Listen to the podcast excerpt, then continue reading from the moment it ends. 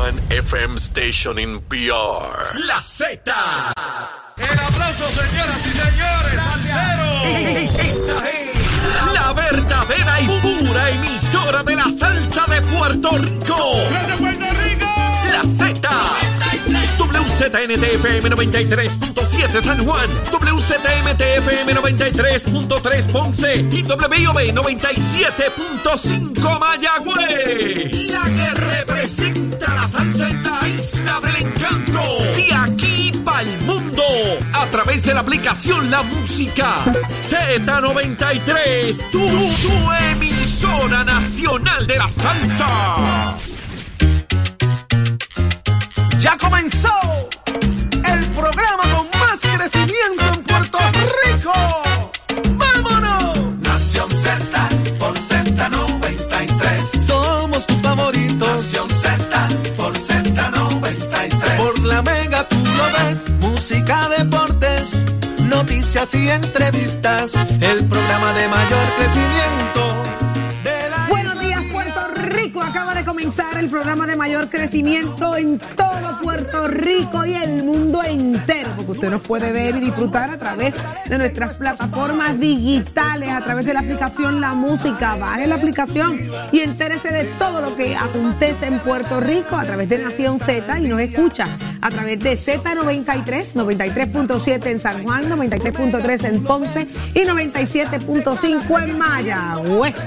Buenos días, Jorge. Buenos días, Eddie. Buenos días, Saudi. Buenos días, Eddie. Buenos días, Puerto Rico. Gracias, como siempre, gente. Comenzó, ya mire, se está acabando agosto. señores. Ay, ya se acabó. Al último Horas día de agosto. Esto está ya al otro lado. Eso es mandado los días en este país.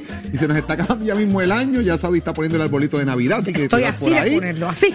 Estamos listos para analizar lo que ha ocurrido en Puerto Rico en las últimas horas, eh, temas que son de mucho interés para todos y cada uno de ustedes. Quédense conectados con nosotros durante las próximas dos horas aquí en Nación Z por Z93, tu emisora nacional de la salsa, en nuestras aplicaciones digitales y nuestros podcasts en la aplicación La Música. Buenos días, Eddie López. Buenos días compañeros, buenos, Buenos días a todos los amigos que nos sintonizan dentro y fuera de Puerto Rico. Un privilegio estar con ustedes una nueva mañana, hoy miércoles 31 de agosto del año 2022, dispuestos a llevarles a ustedes las informaciones, pero sobre todo el análisis que tanto les gusta. Hágase parte de nuestra conversación a través de nuestro Facebook Live. Vaya ahora mismo y conéctese para que pueda dejarnos sus comentarios y sugerencias. Siempre estamos pendientes a ellos, así que una nueva mañana, compañeros. Así mismo es. Y ya estamos repletos de información. Hoy las portadas de los periódicos traen una, una- una información que usted no se puede perder y la vamos a analizar completita de la A a la Z, porque esto creíamos que se había acabado y los asuntos de corrupción y, y siguen declarándose culpables y siguen apareciendo por aquí, por allá. Así que, ¿quiénes nos acompañan en el día de hoy, Jorge? Vamos a hablar con el representante Luis Raúl Torres, representante independiente en la Cámara allá en el Capitolio. Es que hay un issue con la legislación que pudiese dar por culminado el contrato de Luma Energy y en el. Senado se han aprobado unas cositas, pero en la Cámara se han aprobado ya, entonces en ese cruce de medidas. ¿Qué puede pasar? ¿Qué está pasando en la Casa de las Leyes? Luis Raúl Torres aquí con nosotros hoy. Y en el análisis del día, Eric. Nuestro análisis explosivo de los miércoles va a estar con la ex representante Sonia Pacheco Irigoyen, así también como el representante Jorge Navarro Suárez. Vamos a hablar de la desvinculación que hace el gobernador de la figura de Joey Fuentes, así también como de las obras de recuperación a casi cinco años ya del paso de los huracanes Irma y María, por dónde va eso y cuáles son las eh, explicaciones que se están dando para ese rezago, ese aparente rezago en las obras de recuperación. Y hablamos con el doctor Ramón Barquín, él es el candidato a presidente del Centro Unido de Detallistas, es aquí donde usted lo va a conocer y en el análisis más completo, nuestro licenciado Leo Aldrich y mucho, mucho, mucho más. Así que vamos de inmediato a ver qué es lo que está ocurriendo en Puerto Rico y eso es ahora. Precision Health Centers te presenta la portada de Nación Z. En Precision Health Center le cuidamos de la cabeza a los pies. Comienzan las interrogantes a raíz de lo que trasciende en el día de hoy. José Bou Santiago, contratista de Cataño. ¿Quién es este y qué pasó ahora? Eh, Jorge, vamos al detalle, Eddie. No solo de Cataño, eh, Saudi, lo que ocurre es que ayer, pues obviamente esta figura, José L. Bou, una persona de 50 años de edad, contratista, se declara culpable, Ay, en este caso, de haber sobornado al alcalde de Cataño. Este es el individuo que entregó el famoso Rolex, el Rolex Ah. Pepsi, que es un Rolex que es azulito, bien bonito, que cuesta entre 39 mil, 36 mil dólares hasta 55 mil dólares aproximadamente. Tiene un valor dependiendo, ¿verdad? Los, los features que tenga, los turbillones y, los complications y todas esas cosas que tenga el reloj. Pues mire, eh, ese relojito, pues se lo entregó en la casa al alcalde como un obsequio para garantizar que se pudiese llevar un contrato eh, en el municipio de Cataño. Esta figura eh, de quien estamos hablando por los pasados 14 años amansó una fortuna de 40 millones en contratos, no solamente en el municipio de Cataño, tuvo contratos en el municipio de Bayamón, todavía tiene contratos en el municipio eh, de Bayamón eh, bajo varias empresas. Y esto es lo interesante. Está Bow Maintenance Service, que es una empresa que tiene contratos aún de 623 eh, mil dólares en el municipio de Bayamón. Esta empresa también tiene contratos en el municipio de Toabaja, Cataño, Guainabo, Carolina, Autoridad de Financiamiento de Infraestructura AFI, Departamento de Transportación y Obras Públicas, Wow. también tuvo en la Compañía de Fomento Industrial y en la Administración de Servicios Generales. Pero bajo su nombre, bajo José L. Bou Santiago, obtiene eh, contratos en el municipio de Bayamón, el municipio de San Juan y el Departamento de la Vivienda.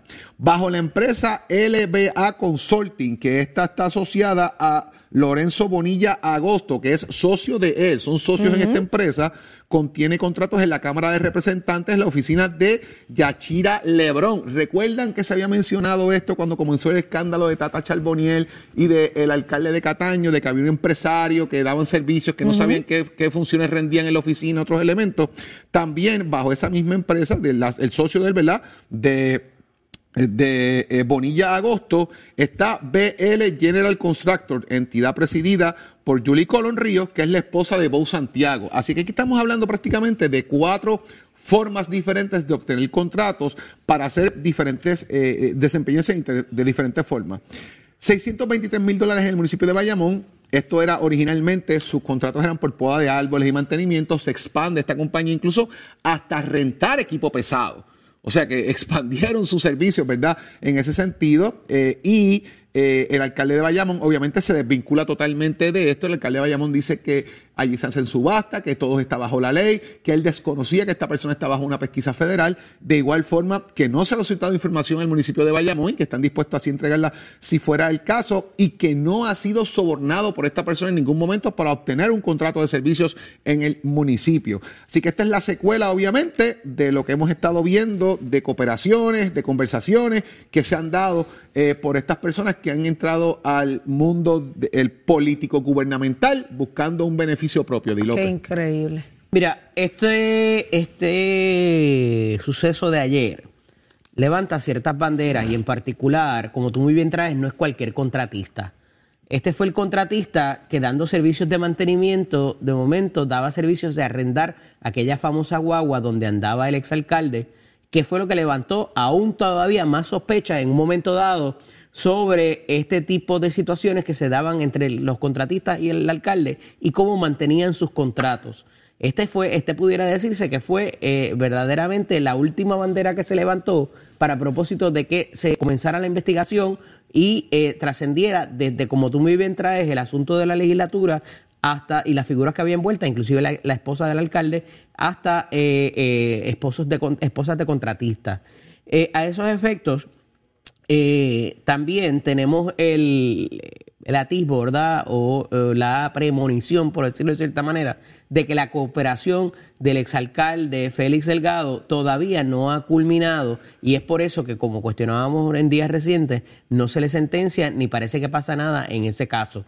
Y hasta dónde se extendía y hasta dónde podía tener injerencia el propio alcalde de Cataño sobre lo que sucedía en otros municipios y en otras entidades gubernamentales inclusive. Y me parece que estamos viendo el principio de lo que pudiera significar esta cooperación y hasta dónde el alcalde estaba envuelto, ya sea por recomendación, ya sea por eh, de alguna manera eh, eh, entablar el propio esquema hasta donde sabemos había él eh, acompañaban ciertos contratistas a reuniones donde eh, se daba la situación de otros alcaldes y de otras entidades. Así que veremos un poco más quizás este esquema detallado ya o, o quizás la repetición del que ya hemos visto en otras instancias en otras entidades en otros municipios. Así que eh, esta figura no es cualquiera, vuelvo y repito, la cantidad en contratos es una significativa. ¿Y qué otros brazos o qué otros lazos pudiera tener,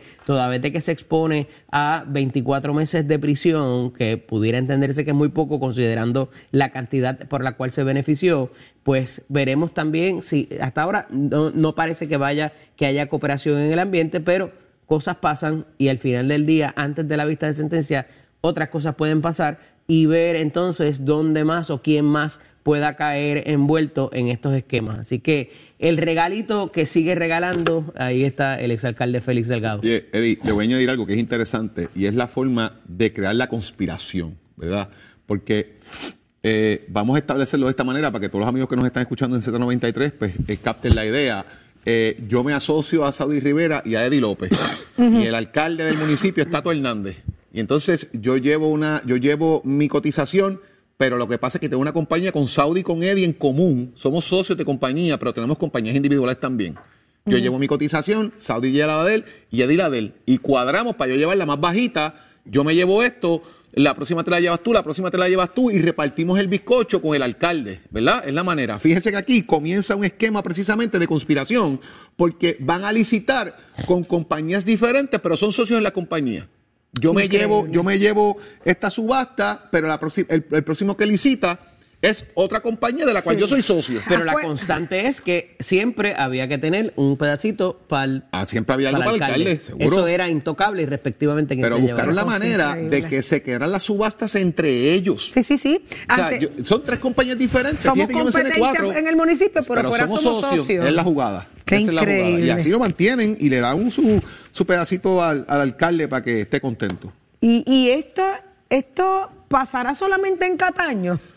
Pues esa, yo creo que esa es la gran pregunta, la No, no, incógnita. O sea, yo eh, creo que de se, hablaba de que eh, venían más alcaldes y vienen más alcaldes alegadamente entre 5 o 6 y, y el, el asunto es ¿Cómo es? Espera, espera, espera, espera, espera, ¿cómo dicen, que, queda- que quedan 5 o 6 alcaldes más todavía por ser eh, eh, procesa- procesados procesado. de alguna manera porque por, por el detalle que, que, que recalco, Saudi, y es que estos contratistas o algunos de estos contratistas acompañaban al alcalde Félix Delgado a unas reuniones con otros alcaldes y entonces, mira, este, si tienes esta necesidad, este es el gallo que tiene que ir, este, y ya tú sabes lo que hay, tú sabes, y por ahí, eh, y, y se levantaron ciertos, se- serios señalamientos. Hubo alcaldes que se pararon de, de reuniones eh, y dijeron, pero ¿qué hacen los contratistas aquí reunidos con nosotros cuando estamos discutiendo asuntos, verdad? Entonces, uno de ellos era Oscar Santamaría, y no estoy diciendo nada que no se sepa, o sea, eh, son, son cosas que trascendieron en la de, investigación sí. este, y que evidentemente van a tener un repunte o otro tipo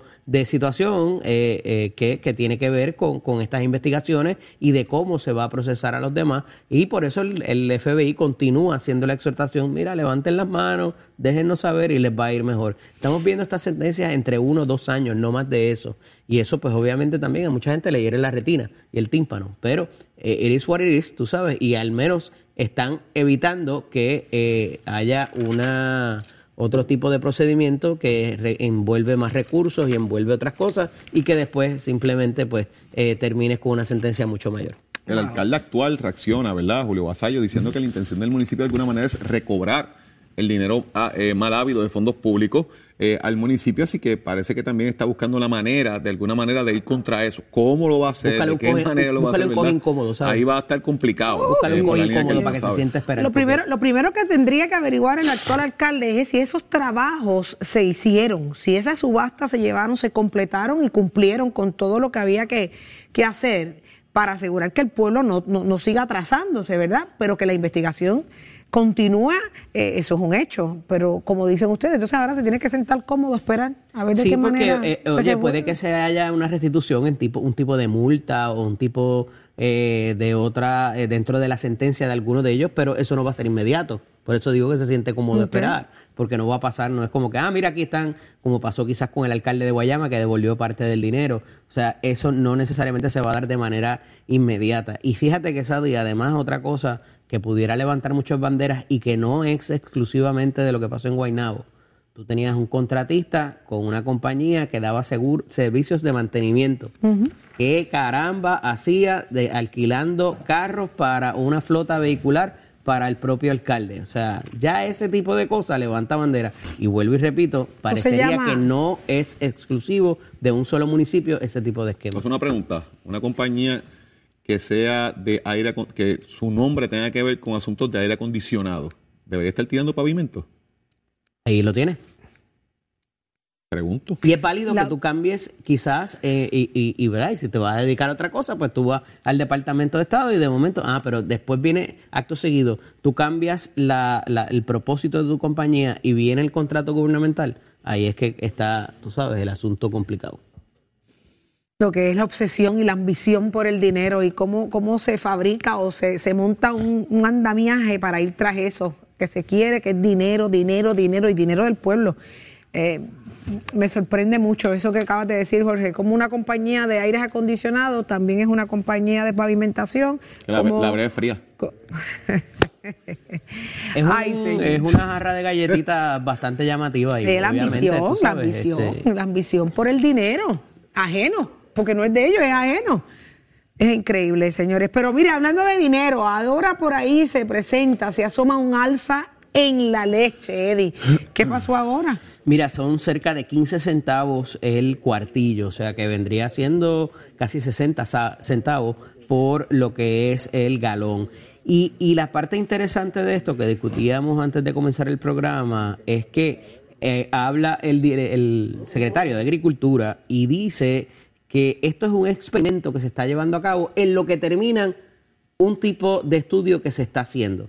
Y esta controversia no es nueva, la estamos viendo, bueno, que yo recuerde desde el 2008, 2009, por allá, en los tiempos de Fortuño, donde las elaboradoras reclamaban una, una ampliación en el margen de su ganancia, porque tal cual está ahora mismo establecido, lo saca del mercado por el encarecimiento del precio de muchas cosas en la cadena de producción, desde bregar con el ganado hasta eh, en lo último del, del- del envase.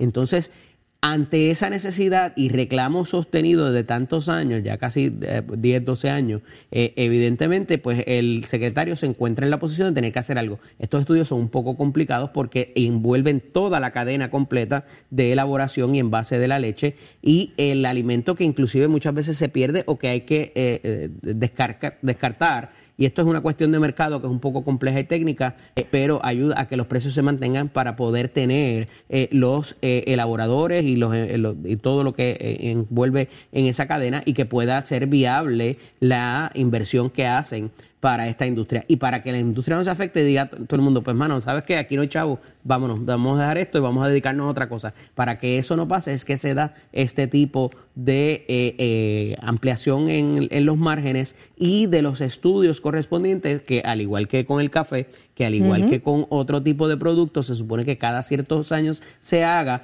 para proteger esas industrias. Y esto no es un subsidio y esto no es proteger industrias nativas. O sea, se trata de eh, ve- ver la necesidad real que hay en estos productores, en estos elaboradores, para, para, para que de, de nuevo no decidan dedicarse a otra cosa y entonces tengamos No que traer otro producto más de afuera porque ya aquí no se va a, a elaborar. Obviamente sus derivados tendrán un reflejo igual de aumentos. este, muy probable, ¿eh? Y el duda. café, usted se va a tomar un cafecito con leche, usted sepa que ya va a subir el precio. Eh, porque el café también se espera un alza en el café alegadamente. Así que vamos a ver qué pasa cuando se junten eh, ambos, ambos, ambos aumentos, pero la leche tiene muchos derivados, el mantecado, el bizcocho, El ¿qué queso. más? El queso. Así que esto es una cadena. Esto es una es. cadena de aumentos, así que eso lo vamos a estar viendo. Y me llama la atención que sea un experimento, Eddie. Que sea una cuestión de un experimento. Si es un experimento, es por cierto tiempo y lo retiran, o si se prueba que el, el- el- el- lo aguanta el, el, El mercado. el mercado Ujú. se Ahí llegaste. queda. Eh, Me parece que ¿Qué, esa qué forma tan bonita de introducir un aumento, ¿verdad? No, esto es una prueba, vamos a una prueba, a ver, vamos a una prueba. Si usted puede pagarlo, lo dejamos. Si usted no puede, ¿y qué va a hacer el puertorriqueño? ¿Dejar de tomarse el cafecito? Es- es- oye, eso es casi un artículo de primera necesidad, si no Eh, lo ves ya. Los o sea, niños que toman leche todos los días, bueno, es, es- es un hecho. A beber café puya. A mira. beber café puya, café prieto, y viene aumento también para el café. Así que, ay no, qué fuerte. El café es intocable. Pero también se habla de que ahora los alcaldes tiraron una estrategia, dijeron, ah, espérate, la Junta nos va a cortar por aquí, pues entonces nosotros vamos a empezar a pedir por acá. Y ahora los alcaldes están proponiendo que un 5% de hospedería de, de alquiler a corto plazo se le se vaya a las arcas del municipio. Eso ¿Y es eso a quién le afecta? Eso es un proyecto de ley que presenta la senadora de Mayagüez, eh, Ada García. El proyecto, fíjate, el número es bien interesante, es 936, precisamente Mira. el número del proyecto. Eh, esos números, perdóname, un paréntesis, esos números, ¿de dónde salen? ¿En eso se, orden? eso se, cuenta, Sí, se van radicando, se Secuencia. van dando números. Ah, Sí, pues es nuevo, ya van por el 1300 y pico, o sea, está- ya lleva ya ante la consideración Ah, ratito. ok, El- ok. Ese 936 lo que está buscando es precisamente que se redistribuya. Fíjese la palabra que estoy utilizando. Redistribuir lo que existe. Obviamente va contra también los Airbnb, que en alguna medida había que incluirlos en el pote, pero es una redistribución de lo que existe. De que el pote que está hecho ya, ¿verdad? Este room tax va dirigido a diferentes, 7%. a diferentes entidades eh, en ese sentido y que ese, ese por ciento eh, que ya está hecho, está establecido, se redistribuya y le toque a los municipios un 5%. Entonces, adivina qué. ¿Qué? Tanto los alcaldes a favor, no, no van a estar a favor. Lo que están buscando es un auxilio ahora mismo la Chavito, situación que chavito. tiene particularmente con el fondo, ¿verdad? De, de que ya lo habíamos hablado aquí originalmente, de lo que tiene que ver con el fondo de equiparación. Los alcaldes habían dicho que estaban buscando alternativas y una de esas alternativas posibles era este tema del room tax y poner y entrar en el juego a los Airbnb. Sobre la mesa está la propuesta que trae la Por senadora. lo que tengo entendido, eh, ya eh, los alcaldes cogen un por ciento, es aumentarlo a ese 5% y ahí coge dinero la, la, eh, la Universidad de Puerto Rico, este, hasta el Distrito de Convenciones tiene un pedazo, o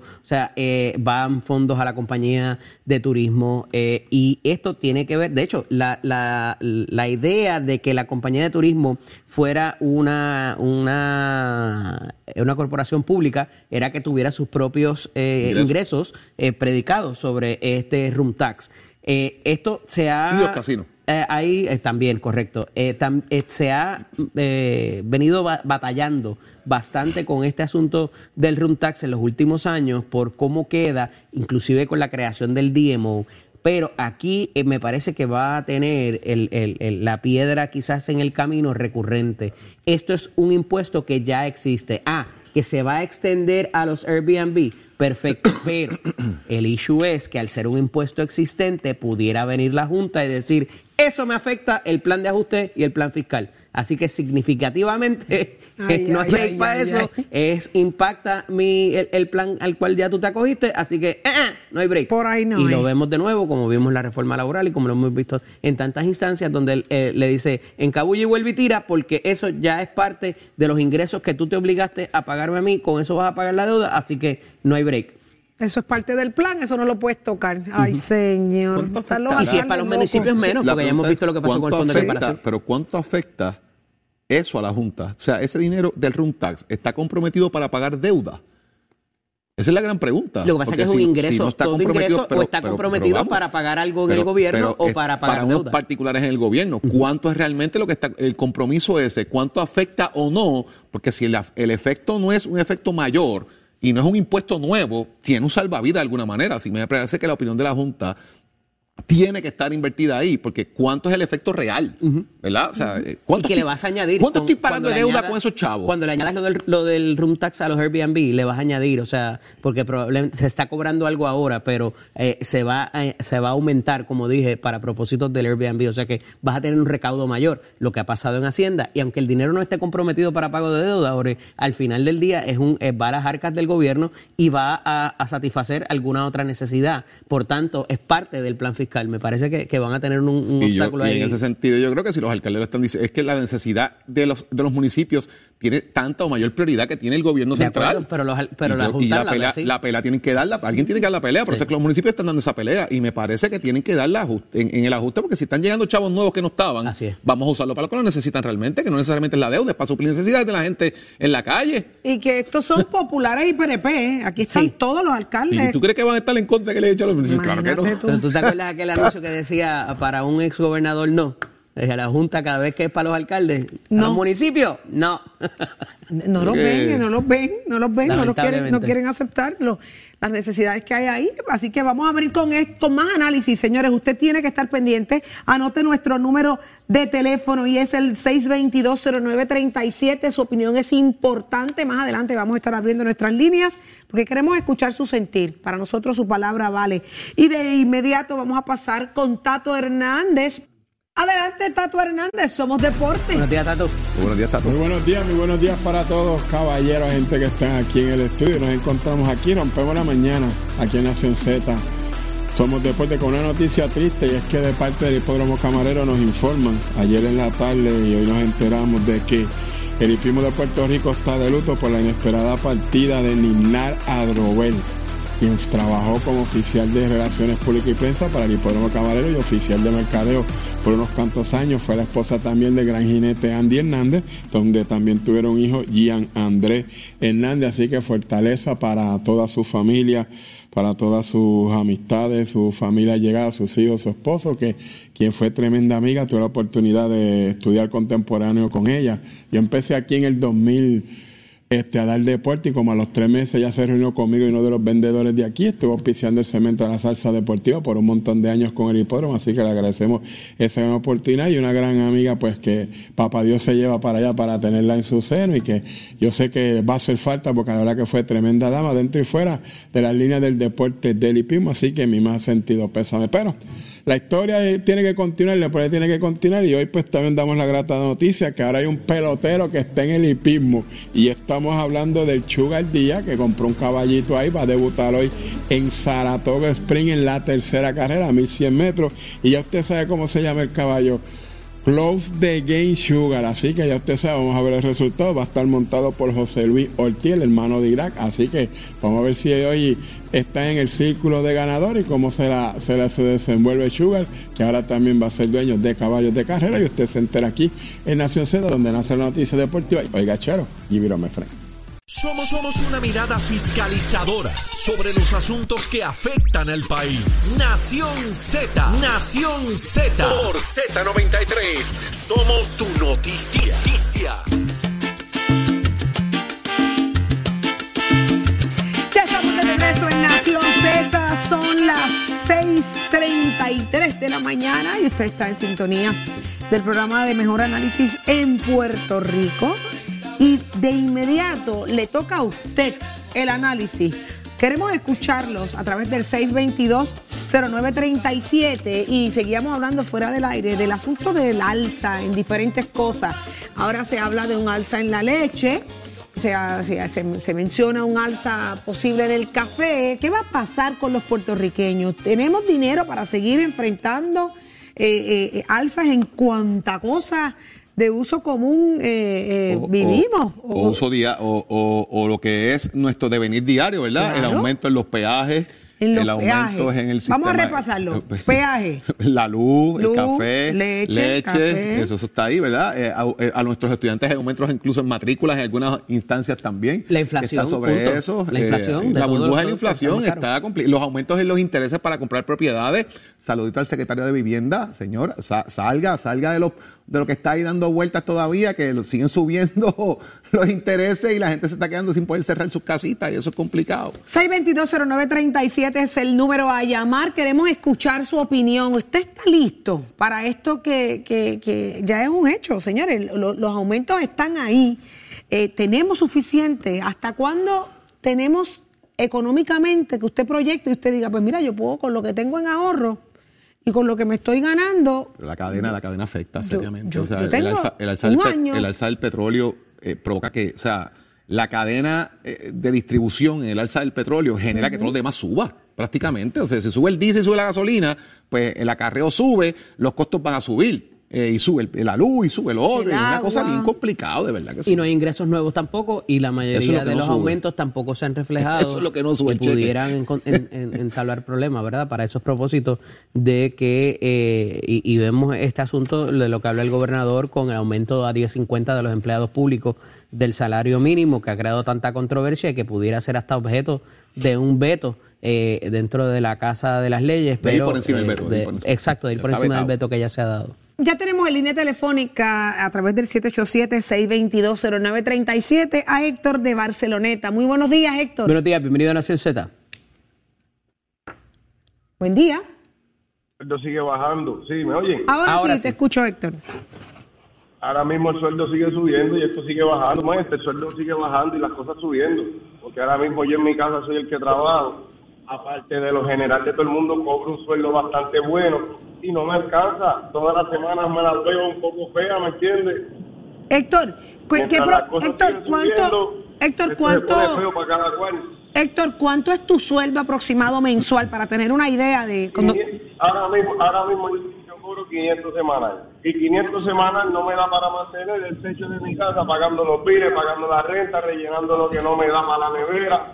Estamos hablando de dos mil dólares promedio, ¿verdad? Eh, eh, do- dos mil dólares es el promedio más o menos bruto, en, en, en, en Que es un sueldo bastante cómodo aquí en Puerto Rico a- comparado a lo general, ¿me entiendes? Héctor, de Y todos no- los impactos, ¿cuál ha sido el más significativo que recientemente te ha impactado? subiendo, no da el sueldo, las cosas siguen apretándose, la gasolina ahora mismo, como dicen. Héctor, de todos estos no- aumentos, de todos estos aumentos, ¿cuál ha sido el que más te ha impactado recientemente? Más significativo. Mano, en verdad, en verdad, la gasolina. La gasolina. Porque a la que tú sabes, tú vas a viajar todos los días a trabajar por lo mismo que si sales a comprar algo de comida, cualquier diligencia, es algo que tú la estás utilizando. Y pues de 40 que primero yo echaba, he hecho 60 y siempre 30 más por el lado a la semana, que son 100. Y no viajo una hora de, de camino todos los días, ¿me entiendes? Lo que viajan más que media, o 35. En la luz, Héctor, tu factura. Mano, la luz ahora mismo, pues ah, depende del consumo, ¿verdad? Pero menos de 60, 60 no me baja. Ok, ok, pues muchísimas gracias por compartir tu historia, Héctor. Tú eres, tú eres la muestra de miles y miles y miles y miles de nosotros los puertorriqueños. Gracias por estar con nosotros Oye, acá en Nación Z. yo digo, y, perdona que te interrumpa, yo No, no como te yo digo, yo soy un nene, yo lo que tengo son 24 y como quiera me la veo fea y esto está empezando y a veces a nosotros los jóvenes se nos, se nos cierran muchas puertas porque Claro. pues no tenemos experiencia, no tenemos algunas cosas que requieren o que quieren que tengamos, pero si no nos enseñan, ¿cómo lo vamos a De aprender? acuerdo. Muy bien, muy bien. Gracias, Héctor. No le dan experiencia porque no tienen trabajo, pero no tienen trabajo porque no tienen experiencia. Exacto. ¿Verdad? Eso es una retórica constante. Conveniente. Constante. Conveniente. Fíjate, Mira, eh, y, y- y añado eso que dice Héctor, un dato interesante que escucho a mis estudiantes en la Interamericana cada rato decirme, que no les da ni para almorzar. Qué horrible. Antes, ellos podían ir y comprarse un convito por ahí en cualquier fast food con cuatro o cinco pesitos. Y No, esos ya convitos no van por ocho billetes y nueve billetes. Así un es. desayunito cuesta nueve pesos. Así es. Entonces ellos vienen con una bolsita, una avenita y una tostada. Pero, fe, que me costó nueve billetes esto. Entonces tienen que comprar mucho en el desayuno para aguantar entonces cómo manejan el tema del almuerzo. O sea, es complicado. Incluso la vida del universitario que recibe becas, ayuda y esta cosa. Imagínate el día a día de esa persona. Eh. Rodríguez, tenemos a Rodríguez de la calle. Muy buenos días, Rodríguez. Sí, le escuchamos. No, no, no, no. no. No está. Rodríguez con nosotros a través del 6220937. Acabamos de escuchar una, una historia interesante. Héctor, edad, edad 24 años, sueldo de 2 mil dólares mensuales, bruto, como, como explicábamos. Eh, ya siente la presión de que no da. En plena etapa productiva, fíjate que se ha dicho, ¿verdad?, que estamos convirtiéndonos en un país de viejos y nada malo con eso, porque eh, hay etapas de la vida allá. distintas, pero necesitamos de esos jóvenes de productividad. Los nacimientos no se están dando eh, tampoco al, al rate que se daban antes, entonces eh, alguien tiene que de cierta manera cargar la antorcha un ratito en lo que, ¿verdad?, viene la próxima generación eh, que no está viniendo con tanta contundencia y eso crea unos problemas en el país desde la tasa de participación laboral que un poco hablábamos ayer con la secretaria de la gobernación eh, y, y lo que es el desempleo, que es la gente que está activamente buscando empleo. Así que eh, es importante denotar todas estas estadísticas porque al final del día nos, nos crea un reflejo de país eh, sobre lo que necesitamos hacer y hasta dónde movernos. Y no es, necesar, no es necesariamente eh, inventar la, re- la rueda. Hay muchos países que se han confrontado y muchas jurisdicciones que se han confrontado con este mismo problema, quizás porque son eh, jurisdicciones remotas. Eh, eh, la- qué sé yo, por decir eh, las Dakota, eh, que nadie se quería mudar para allá, pues mira, montaron un programa para los maestros y demás, y que la gente se moviera allá con unos incentivos y una cosa, que aquí somos locos dando incentivos, pues mira, quizás esto es una buena eh, manera o una buena eh, eh, sector de la población, un buen sector de la población para los cuales redirigir esa inversión y tener un buen retorno de inversión, número uno, para que no se nos vayan y número dos, para que trabajen y sean productivos y puedan entonces cargar lo que es los beneficios que se le dan a los ciudadanos de la tercera edad o, de las personas que no tienen capacidad para, para ser tan productivos en, ya en, cierta edad. A través del 787-622-0937 tenemos Aníbal de Yabucoa. Muy buenos días, Aníbal. Bienvenido a Nación Z. Buenos días, buenos días. Cuéntanos. Adelante. Era, las cosas siguen subiendo y estamos bien apretados. Soy un empleado público y por 22 años no tuve un aumento. Estamos bien- soy un empleado público y 22 años Te perdimos ahí, te perdimos ahí, Aníbal. Estaba escuchando por. Ajá, entonces la luz, la gasolina, yo sé que la gasolina a nivel mundial está, está peleando ya gente, la gente de arriba, pero es fuerte. Yo, yo soy el único que trabaja en la casa y, y por 22 años el mismo, el mismo sueldo para Aníbal, ¿cuál ha sido tu sueldo por 22 años siendo empleado del gobierno? 2016. Por 22 años. 2016. Ok. Aníbal, ¿qué es lo más difícil que se te ha hecho pagar ahora con ese impacto y los aumentos que has visto? Pues la luz, la luz me la, la estoy pagando tres veces. ¿Cuánto estás pagando de luz? La luz me estaba llegando de 130 pesos y, y yo pagaba 75. La luz me estaba llegando de 130 pesos. Wow, wow, wow. Aníbal, te agradecemos muchísimo el que estés con nosotros y usted que nos está escuchando, cuando nos llame, baje el volumen del radio y escúchenos directamente en su celular para evitar la retroalimentación. 787-622-0937. Volvemos a un caso muy similar al anterior. Eh, un, un- ingreso de 2000, 2006, eh, eh, vuelvo y repite, el impacto de la luz es lo que más le, ha, ha- ha dolido, ¿verdad? En el proceso. El anterior fue la gasolina.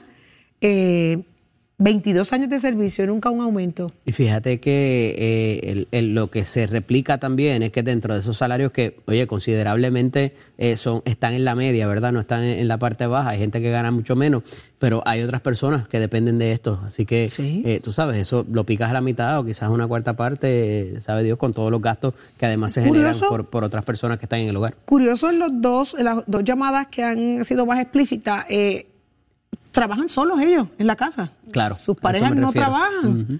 Qué, qué increíble. Fanny de San Juan, a través del 6220937. Buenos días, Fanny. Buenos días, buenos días. Mira, yo sí me da pena todo lo que está sucediendo. De verdad, yo pienso, Puerto Rico es una isla tan pequeña, porque estamos sufriendo tanto. Este, yo estoy viendo, yo sigo mucho a- al presidente de El Salvador, cómo está poniendo su país, un país tan inmenso, tan grande, y Puerto Rico tan pequeño, tan hermoso, ¿por qué no nos ayuda más a los empleados públicos? ¿Por qué tenemos que estar sufriendo tanto por culpa de los las personas que se roban lo que lo que nos envían a nosotros para salir adelante? Y me da pena ver sufrir tanta gente con tantas necesidades. Yo estoy pasando muchas necesidades y veo la gente y veo mi isla tan pequeña, tan hermosa. ¿Por qué sufrimos tanto? ¿Por qué no nos ayudan los, los gobernadores? ¿De qué vive usted, doña Fanny? ¿Usted es retirada? ¿Usted recibe su chequecito? No, yo, yo todavía trabajo, si Dios quiere, el año que viene me retiro. Qué bien. Y voy a, y entonces, el, la pensión que voy a coger del, del, con este cambio que hizo el gobierno, que lo, que lo que voy a coger una miseria como de 200 dólares mensuales o menos. ¿Cómo? Gracias a Dios que mi seguro, mi seguro social me, me ayuda porque con 200 dólares mensuales, eso que se inventaron de la ley híbrida, que los que empezaron de tal año a tal año no van a recibir nada más que 200 mensuales. Pero gracias a Dios, pues con el, con el, el seguro social pagaré mi casa y con lo que me sobra, pues sobreviviré porque no puedo otra. No voy a envejecer trabajando. ¿Usted está solita, doña Fanny? Perdón, sí, ahora mis hijos y todo ya tienen su casa y ya se...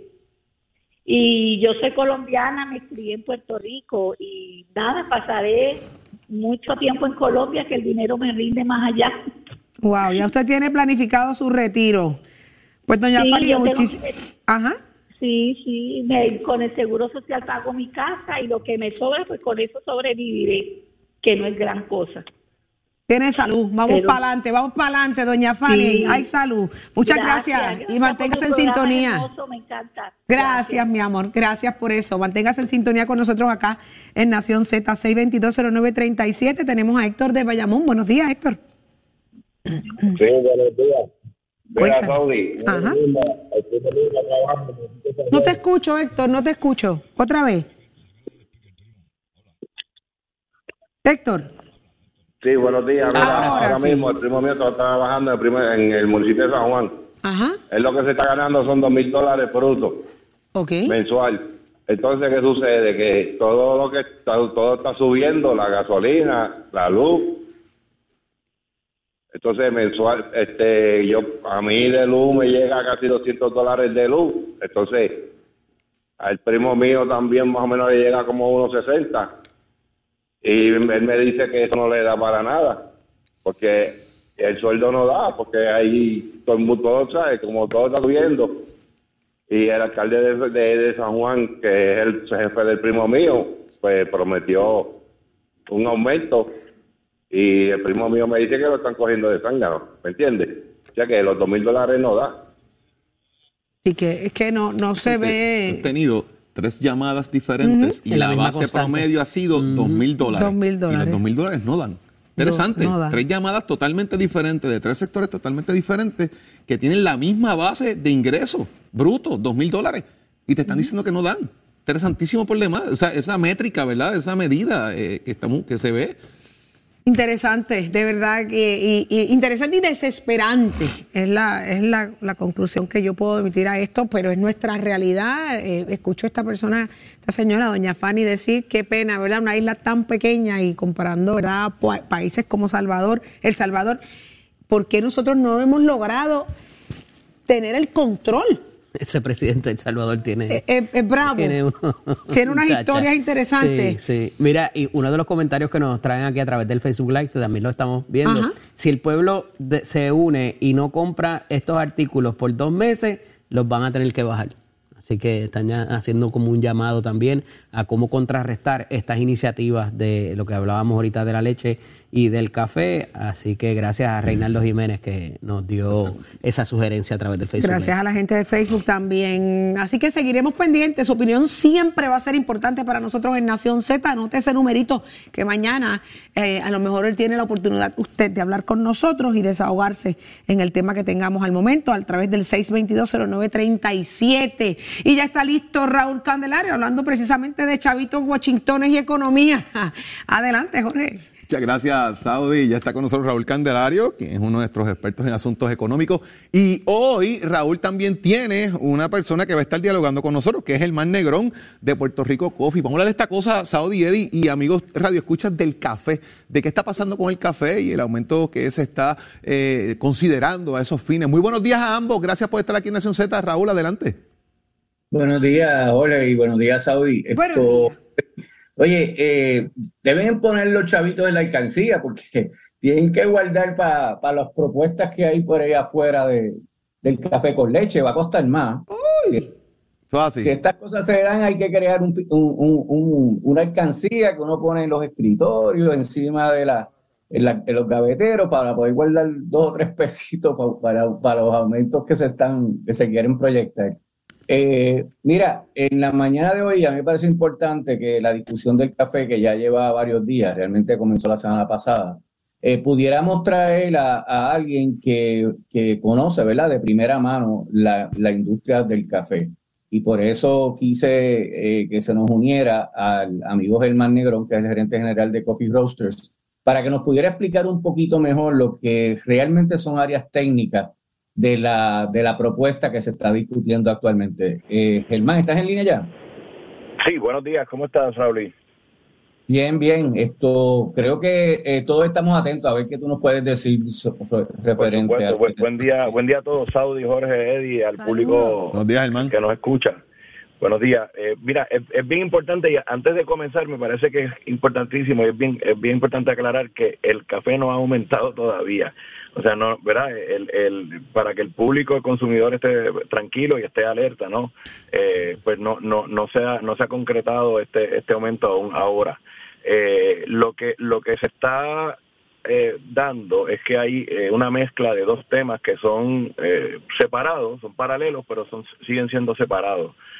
Y, y, es el hecho de que de que los agricultores y los que estamos en industria estamos, verdad, reclamando que se le reconozca unos precios a nivel de finca a los agricultores y de beneficiadores eh, de verdad que son mayores a los precios que se establecieron en 2015 eh, y ese precio que, eh, que se reconocería es sería únicamente para el 16% al 20% del café que se tuesta y se muele en Puerto Rico, que es el que es el café que es que es de Puerto Rico, el producido y cosechado localmente. Lo que estamos viendo es que mientras este reclamo de la industria ocurre, eh, pues el, programa del Departamento de Agricultura, que es el, el que encargado y el responsable de suplir el déficit de, de la materia prima local para que todos podamos beber café todo el año, están también poniendo ellos a aumentar su partida. La partida que ellos importan, eh, que es pasarle un aumento similar al que se está eh, reclamando que se haga para los caficultores puertorriqueños. Entonces, el impacto que eso va a tener o tiene, en, tendría en, una, en, en, la libra de café, en lugar de representar un aumento eh, que ya prácticamente la misma industria le hemos ido dando a, a, los caficultores, ¿verdad? Lo que se está hablando es de reconocerlo en un 20% de la materia prima, eh, de un día a otro ocurriría ese aumento en el 100% de, del café que se compra eh, y se cuela y se bebe y se bebe en Puerto Rico. Eh, y, por eso es que, ¿verdad? Eh, es importante que podamos separar estos dos temas, porque se habla de aumentar el precio del café, se habla de, del aumento que viene, pero, pero ¿verdad? nosotros lo que estamos proponiendo y reclamando es que se que se le, le aumente la parte del caficultor, el 20%. no estamos hablando, ¿verdad? Por lo menos como industria, del otro 80% y pues eso es lo que hemos traído no a, a, a los medios no y, y, lo que queremos eh, ¿verdad? Eh, llamar la atención porque ese 80% adicional no tiene que ver nada con el caficultor puertorriqueño. Eh, verdad este va directo son ingresos directos que van al departamento de agricultura por hacer una función verdad que le fue conferida en el en el reglamento 4227 de 1990 que su función es mantener una estabilidad de mercado y, garantizarle la compra eh, a los caficultores puertorriqueños. Oye, eh, Germán, eh, te quería preguntar, porque también me ha creado una duda. el secretario anunció que esto podía representar hasta un dólar de aumento en la libra. Mi, mi pregunta va dirigida, es que me da la impresión que el secretario en ese sentido lo que está diciendo es que aumentaría un dólar conforme a la imposición sobre este café importado, eh, el aumento que le está proponiendo, pero no creo, por lo que he visto en los números, no creo que eso implique que está considerando la cadena, la cadena en lo que, en, en lo que llega al consumidor. Y me parecería que pudiera ser todavía aún mayor ese impacto a nivel de consumidor, que no es necesariamente y exclusivamente el, el, nuevo, el nuevo arancel o el nuevo impuesto que le quiere poner el Departamento de Agricultura. ¿Es así o, cómo es que tú lo ves? Correcto, o sea, de, de, de verdad, recordemos que esto está, esto es una sugerencia es una solicitud que realiza el secretario de Agricultura, ¿verdad? Y él fue claro, él, él, él lo está proponiendo como, como una medida para levantar recursos, para, para aumentar su presupuesto, para operar el Departamento de Agricultura, eh, lo cual no es el rol ni es, el, ni es la función del programa de café, eh, ¿verdad? Eso no, no está hecho para eso. Eh, pero sí, la propuesta que, que, él presentó, estamos hablando, no es un dólar, la, ciertamente es una propuesta que solamente en el, en el costo de materia prima del, del, café representaría cerca de un dólar cincuenta y dos centavos en la libra de café. Y a eso, pues como bien dices, al, al incluir la cadena de transformación para convertirlo en el, en, en el café, empacarlo, distribuirlo, llevarlo a la góndola de, super, de supermercado, podría representar hasta dos dólares el aumento por libra. Eh, y, y, por eso, eh, ¿verdad? Lo, lo, lo que queremos eh, ¿verdad? traer a la atención del público es que esos, ese aumento, una parte bien mínima es la que le llegaría a la industria y al café de Puerto Rico. Eh, ¿verdad? La inmensa mayoría de esos, de, de, de, esos dos dólares irían para ingresos del Departamento de Agricultura, lo cual a todas luces eh, eh, termina siendo un impuesto, termina siendo un, tax al, café por tomar café. Eh, así que, eh, ¿verdad? Es bien importante que, separemos lo que es la necesidad de, la, de los caficultores de reconocerle y de aumentarle su precio mínimo eh, que está garantizado por, por el reglamento de, de, DACO y es el que nosotros como industria le pagamos cuando le compramos su café. Eso es una cosa y hay, otra cosa viene siendo el, el aumento al, al, al 80% del déficit de materia prima que, que suple eh, agricultura. Bueno, es un tema obviamente que, que pique y se extiende dentro de todo esto, ¿verdad? Y, y, que el país tiene que ver de dónde provienen precisamente estos aumentos, legislación, reglamentaciones eh, y lo que implican las regulaciones gubernamentales y, y, al final del día, cómo lo vamos a manejar. Creo que, como dice Raúl, hay que tener una alcancía lista por ahí para poder tomarse el cafecito, porque entre la leche y lo que está pasando también con el café va a generar obviamente una, una situación en la burbuja económica que estamos ahora mismo y la inflación que le va a tocar el bolsillo a todo el mundo. Gracias oye, a ambos oye, por estar acá con nosotros. Jorge, y precisamente para terminar, eh, lo que acabas de decir al final, la inflación, fíjate que ya los estudios están reflejando menor consumo a nivel de detallista precisamente por el temor que hay uh -huh. en cuanto a los, a los elevados costos y, y poco a poco se está eh, minimiza, o sea, se está disminuyendo la adquisición de productos de consumo. La gente Correcto. no están haciendo las compras estas que hacían bisemanales. Eh, los rellenitos, los rellenitos de nevera, ya uno va a hacer la compra ah, y ya eh, está. Ahora, ahora es, es, es, bien medido exactamente lo que necesita. A lo mejor genera unos elementos de prudencia que antes no había, pero de todas maneras la nevera del puertorriqueño normalmente eh, requiere nuestra, nuestra gente requiere que esas neveras estén, estén llenas eh, y, y, están teniendo ese temor. Así que ciertamente todas estas cosas pues no ayudan. Gracias, Raúl, y por estar con nosotros, Germán. Igual manera, eh, un placer saludarte que estás acá en Nación Z y eventualmente continuar conversaciones de esta índole que es muy importante para el bolsillo del país. Gracias a ambos por estar con nosotros en la mañana de un rato. Gracias a todos. Gracias, por Gracias que tengas buen día. Que tengan buen día. Gracias. Y ya está listo Tato Hernández porque somos deporte. Adelante, Tato. Muy buenos días, muy buenos días para todos, mi gente. Vamos al mambo. Tato Hernández la casa, Nación Z, somos de Puerto. Dígame, recientemente estaba hablando con unos panos. Usted sabe que uno, pues, como es comentarista deportivo, siempre están los temas deportivos por ahí y par de panos que juegan tenis, pero son surfers. Me estaban cuestionando que cuáles eran las olas más grandes que se habían capturado en el mundo. Yo le dije, bueno, hay de 90, hay de, de, de 100 pies, pero creo que hay una de 115.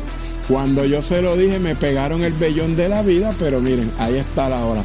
Esta hora de 115 pies la cogió este gran surfista alemán, que déjame decir el nombre bien, Sebastian Stittner. Completó esta hazaña, una hora de 115 pies en la costa de Nazaret, Portugal, el 18 de enero del 2018. Así que José Ignacio y Joselito se las maté en la mano y con prueba para que respeten los rangos, señoras y señores. Así que mis para que están diciendo que yo un booster y que eso fue que están surfeando un maremoto, mírenla ahí. Eso está en las redes que recientemente dio. Mire qué monstruo de hora ese pana ahí cogió. Ya yo estoy mareado y yo no estoy ahí montado, así que ya usted sabe cómo es eso. No, muchachos, yo, yo no sé nada ni en la mañana. Así que se las ganó. Usted se aquí en Nación Z, somos de Puerto. Oiga, chero, you get on my.